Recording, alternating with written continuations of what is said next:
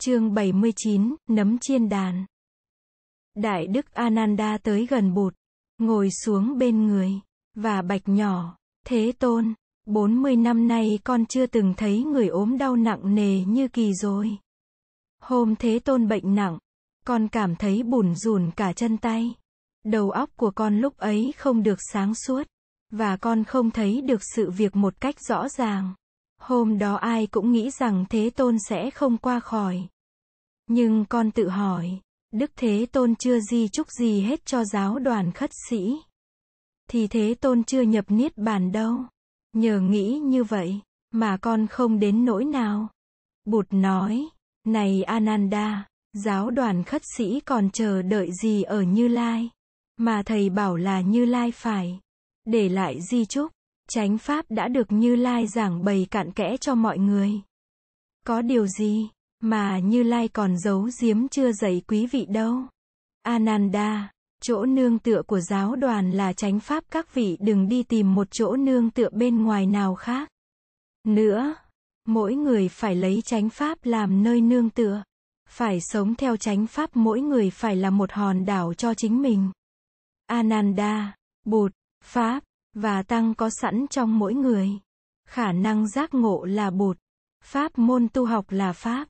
Những yếu tố hỗ trợ cho sự tu tập là tăng. Không ai cướp giật bột, pháp, và tăng ra khỏi tự thân quý vị được. Dù đất trời có nghiêng ngả, tự tính tam bảo nơi nỗi người vẫn còn nguyên vẹn. Đó là nơi nương tựa an ổn nhất của mỗi người. Vị khất sĩ trở về an trú trong chánh niệm, quán chiếu thân thể, cảm thọ, tâm ý, và đối tượng tâm ý. Đó là vị khất sĩ đang làm hòn đảo cho chính mình. Đang có nơi nương tựa vững chãi nhất. Một người khác, dù là giáo chủ, dù là thượng thủ, dù là thầy mình, cũng vẫn không phải là chỗ nương tựa vững chãi hơn hòn đảo chánh niệm. Hơn tự tính tam bảo sẵn có nơi mỗi người. Vào cuối mùa an cư, sức khỏe của bụt đã được hồi phục. Một buổi sáng, chú Tiểu Kunda, vị thị giả của Đại Đức Sariputta tìm tới tịnh thất của Đại Đức Ananda. Chú báo tin thầy của chú. Đại Đức Sariputta đã viên tịch tại Nala. Rồi chú trình lên Đại Đức Áo Cà Sa, Bình Bát, và cho xương xá lợi của Đại Đức Sariputta. Rồi chú ôm mặt khóc. Đại Đức Ananda cũng òa lên khóc.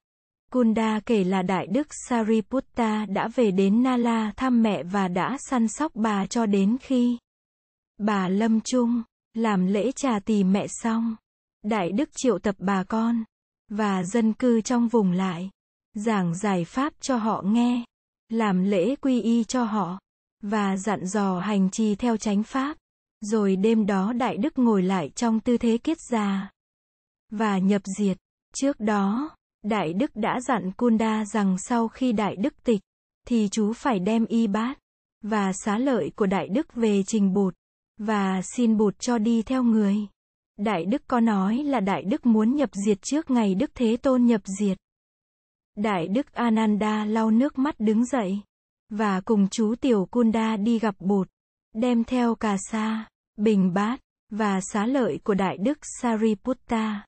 Bụt lặng yên nhìn cà sa, bình bát, và xá lợi của vị đại đệ tử.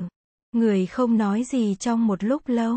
Rồi người xoa đầu chú Kunda. Đại đức Ananda lên tiếng. Lạy bụt, khi con nghe tin sư huynh đã viên tịch, con thấy bùn rùn cả chân tay. Và đầu óc con mất hết sáng suốt. Con buồn quá. Bụt nhìn đại đức Ananda. Này Ananda, sư huynh của thầy khi nhập diệt có đem đi theo tất cả giới định, tuệ, và sự giải thoát của thầy đâu. Đại Đức Ananda trần tình. Không phải như thế. Bạch Đức Thế Tôn, con nghĩ đến sư huynh con lúc sống đã phục vụ chánh pháp đắc lực như thế nào? Đã nâng đỡ anh em chúng con như thế nào? Đã dạy dỗ, hướng dẫn, khích lệ chúng con như thế nào? Bây giờ đây sư huynh không còn với chúng con nữa. Không có hai sư huynh Sariputta và Morgana. Chúng con thấy giáo đoàn trống trải một cách lạ kỳ. Các sư huynh không còn đó. Để hướng dẫn cho chúng con.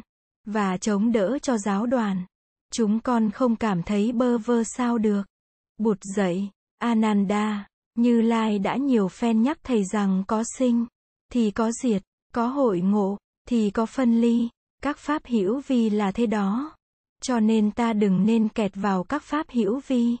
Hãy vượt thoát lên khỏi thế giới của sinh diệt và của tụ tán. Ananda, Sariputta là một cành cây lớn đã làm xong bổn phận nuôi dưỡng một thân cây hùng mạnh. Cành cây hiện có mặt trong thân cây. Thân cây ấy là giáo đoàn khất sĩ đang tu tập theo giáo pháp giác ngộ. Nếu thầy mở mắt ra, mà nhìn, thầy sẽ thấy Sariputta trong thầy, trong Như Lai, trong giáo đoàn khất sĩ, trong những người được Sariputta giáo hóa, trong chú tiểu Kunda, và thầy sẽ thấy Sariputta mọi nơi. Đừng nghĩ là Sariputta không còn nữa. Sariputta đang còn, và sẽ còn mãi với chúng ta. Ananda, Sariputta là một vị Bồ Tát, nghĩa là một người đã giác ngộ, và đã biết đem trí tuệ, và tình thương của mình đi vào cuộc đời, để hóa độ cho những người khác, đưa họ cùng về bến bờ giác ngộ. Trong giáo đoàn khất sĩ, Sariputta đã từng được ca ngợi như người có trí tuệ lớn. Và vì thế, Sariputta sẽ được các thế hệ tương lai tưởng niệm tới như một vị Bồ Tát đại trí. Ananda, trong giáo đoàn khất sĩ còn có nhiều vị Bồ Tát nữa có mặt trong cuộc đời. Để hóa độ, và những vị này cũng có hạnh nguyện lớn như Sariputta, khất sĩ Panna, nữ khất sĩ Yasodhara, nam cư sĩ Sudatta đều là những người có lòng thương lớn và hạnh nguyện lớn luôn luôn dấn thân vào cuộc đời để cứu giúp chúng sanh. Không ngại gian khổ và khó khăn đó là những vị bồ tát đại bi. Nữ khất sĩ yasodhara và cư sĩ sudatta đã viên tịch nhưng đại đức panner thì vẫn đang tinh tiến và dũng mãnh trên con đường hóa độ nói đến dũng mãnh như lai nhớ tới đại đức Mogalana, đó là một vị bồ tát đại dũng trí khí, và can trường rất lớn. Ít ai bì kịp, Đại Đức Mahakasapa với nếp sống đơn giản, và lành mạnh là một vị Bồ Tát tượng trưng cho hạnh chi túc. Đại Đức Anuruddha là một vị Bồ Tát tượng trưng cho hạnh tinh tiến. Ananda, nếu các thế hệ tương lai biết học hỏi và tu tập đạo lý giải thoát, các vị Bồ Tát như thế sẽ tiếp tục xuất hiện trong đời để nối đuốc chánh pháp và soi sáng cuộc đời. Ananda, tin vào Bụt, tin vào Pháp, và tin vào Tăng, tức là tin tưởng ở tương lai giáo đoàn. Trong tương lai sẽ tiếp tục có thêm những vị Bồ Tát mới có tầm vóc lớn như Sariputta, Moggallana, Panna, Anuruddha, Yasodhara, Anathapindika Ananda. Thầy không nên buồn về việc sư huynh Sariputta viên tịch. Trưa hôm ấy, trên bờ sông Ganga, bên thôn Ukkhasela, Bụt trầm tĩnh báo tin viên tịch của Đại Đức Sariputta cho đại chúng các vị khất sĩ. Bụt khuyên đại chúng nên nỗ lực, để mỗi người có thể trở nên Sariputta. Mỗi người có thể mang khả năng, và đại nguyện của Sariputta trên đường tu tập, và hành hóa. Bụt dậy, này các vị khất sĩ các vị hãy nương tựa vào chính mình. Hãy tự mình làm một hòn đảo cho chính mình. Đừng nương tựa vào gì khác. Đừng nương tựa vào ai khác. Như vậy các vị mới không bị đánh chìm bởi những đợt sóng của sầu đau, của thất vọng, của chới với. Các vị, hãy lấy giáo pháp làm hòn đảo, làm chỗ nương tựa, và đừng nương tựa vào gì khác. Đừng nương tựa vào ai khác. Này các vị khất sĩ các vị hãy tự mình thắp đuốc lên. Mà đi, hãy lấy chánh pháp làm đuốc. Một buổi sáng, Bụt cùng Đại Đức Ananda đi vào thành Vesali khất thực. Sau khi ra thọ trai ở một cụm rừng, Bụt nói, Ananda, chúng ta hãy về đền Kapala, để nghỉ trưa. Trên đường đi, Bụt dừng lại nhiều lần, để nhìn phong cảnh, và mây nước. Bụt nói, Ananda, Vesali thật là đẹp. Đền Udena cũng đẹp. Các ngôi đền khác trong vùng như Gotamaka, Satanbaka và Bahuputta cũng đều là những ngôi đền đẹp.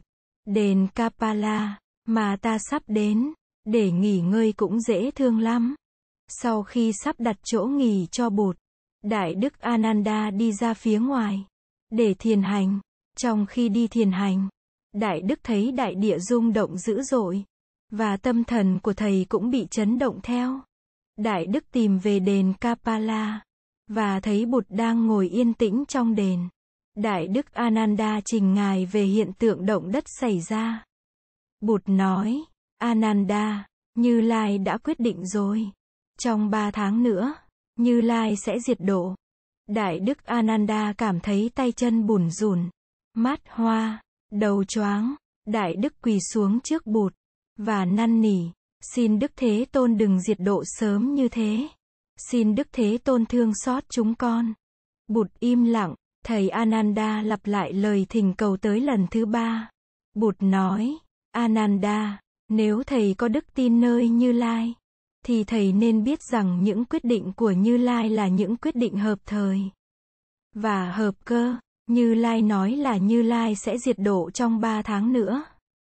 Ananda, thầy hãy cho mời tất cả các vị khất sĩ trong vùng về quy tụ tại giảng đường trùng các ở rừng đại. Lâm, bảy hôm sau, trên 1.500 vị khất sĩ và nữ khất sĩ tụ tập tại giảng đường trùng các. Bụt được thỉnh vào ngồi trên pháp tòa. Người đưa mắt nhìn đại chúng. Rồi người nói, các vị khất sĩ những gì mà Như Lai đã thực chứng và đã trao truyền lại cho quý vị. Quý vị hãy thận trọng và khéo léo mà học hỏi và giữ gìn, tu tập, chứng nghiệm và truyền đạt lại cho những thế hệ tương lai. Nếp sống phạm hạnh cần được nối tiếp vì an lạc và hạnh phúc của mọi người và mọi loài. Các vị khất sĩ những giáo pháp mà Như Lai đã truyền đạt lại tuy nhiều, nhưng có thể được tóm tắt trong các pháp môn tứ niệm xứ. Tứ chánh cần, tứ như ý túc, ngũ căn, ngũ lực, thất bồ đề, và bát chánh đạo. Các vị phải khéo léo học hỏi, tu tập, thực chứng, và truyền đạt lại những pháp môn ấy. Này các vị tất cả các pháp đều vô thường. Có sinh, có diệt, có tụ, có tán. Các vị hãy tinh tiến lên. Để, mà đạt tới giải thoát. Ba tháng nữa, Như Lai sẽ diệt độ. Hơn 1.500 vị khất sĩ im lặng nghe Bụt nói. Uống những lời dạy dỗ trực tiếp từ Bụt. Họ biết đây là cơ hội cuối cùng. Để được thấy Bụt, và nghe Bụt, nghe Bụt nói sẽ diệt độ. Ai nấy đều đau lòng. Sáng hôm sau, Bụt đi vào Vesali khất thực. Khất thực xong Bụt ghé vào một cụm rừng. Để thọ trai. Sau đó Bụt cùng các vị khất sĩ rời thành Vesali. Ngoái nhìn lại thành Vesali với đôi mắt của một con voi chúa. Bụt nói với Đại Đức Ananda. Này Ananda, Vesali thật đẹp. Đây là lần cuối Như Lai nhìn thành phố này. Và Bụt nhìn trở lại phía trước. Người nói, bây giờ, chúng ta hãy đi về Bandergamer. Chiều hôm ấy, tại Bandergamer, Bụt thuyết pháp cho trên 300 vị khất sĩ về giới. Định, tuệ, và giải thoát. Sau mấy hôm nghỉ ngơi, và thăm viếng, Bụt rời Bandergamer, và đi Mathigama. Rồi Bụt đi Ambergamer, Yambugama nơi nào Bụt cũng thăm viếng, và sách tấn các vị khất sĩ. Rồi người cùng các vị khất sĩ đi Bhoganagara. Tại đây, Bụt nghỉ ở đền Ananda. Các vị khất sĩ địa phương tới thăm Bụt rất đông. Trong thời gian thăm viếng ở đây, Bụt có dặn dò các vị khất sĩ về sự cần thiết và phương pháp kiểm chứng những điều nghe được về giáo pháp.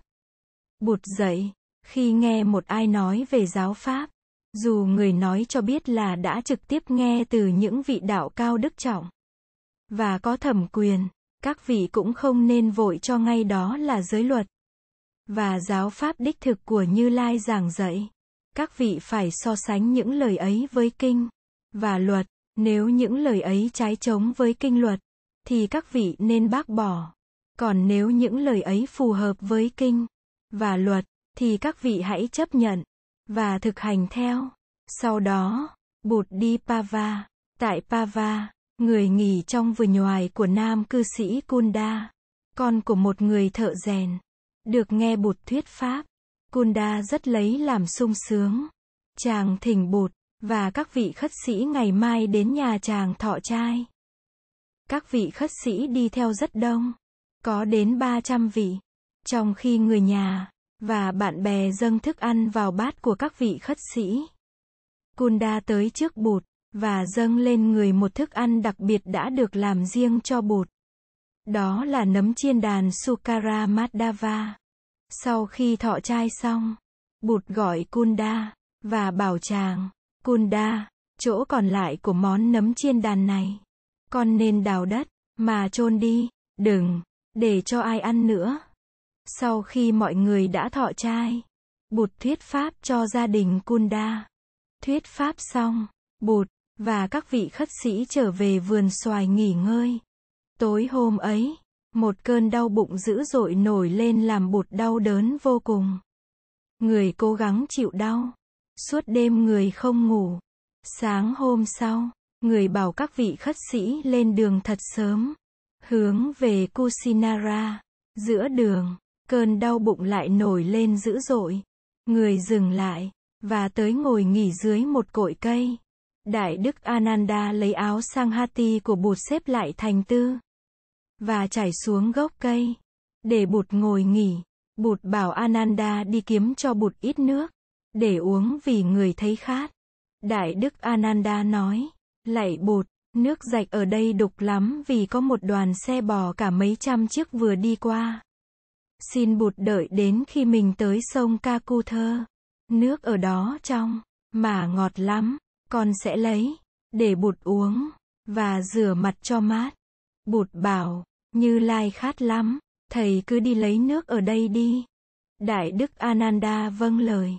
Lạ quá, khi Đại đức mang vò xuống tới con rạch, thì nước rạch đã trở lại trong vắt. Uống nước xong, bụt ngồi nghỉ, các đại đức Anuruddha và Ananda ngồi gần bên người. 300 vị khất sĩ cũng ngồi nghỉ ngơi đây đó. Có nhiều vị ngồi vây quanh bụt. Lúc ấy có một người bộ hành đi từ Kusinara tới. Thấy bụt ngồi giữa các vị khất sĩ. Ông ta tới khấu đầu đảnh lễ. Người này tên là Pukkusa thuộc bộ tộc Mala. Và ngày xưa cũng đã từng là đệ tử của đạo sĩ Alara Kalama. Vị đạo sĩ mà vị sa môn trẻ Siddhartha đã từng đến thọ giáo. Pukkusa đã nghe nói đến bụt. Sau khi lạy bụt, ông dâng lên bụt hai tấm y mới. Để bụt dùng, nể lời Pukkusa bụt nhận một tấm. Và bảo Pukkusa cúng dường tấm kia cho Đại Đức Ananda. Sau đó, Pukkusa xin được làm đệ tử bụt. Bụt dạy đạo lý cho ông Pukkusa sung sướng cảm tạ rồi từ giã người. Thấy y của bụt đang mặc đã lấm bùn.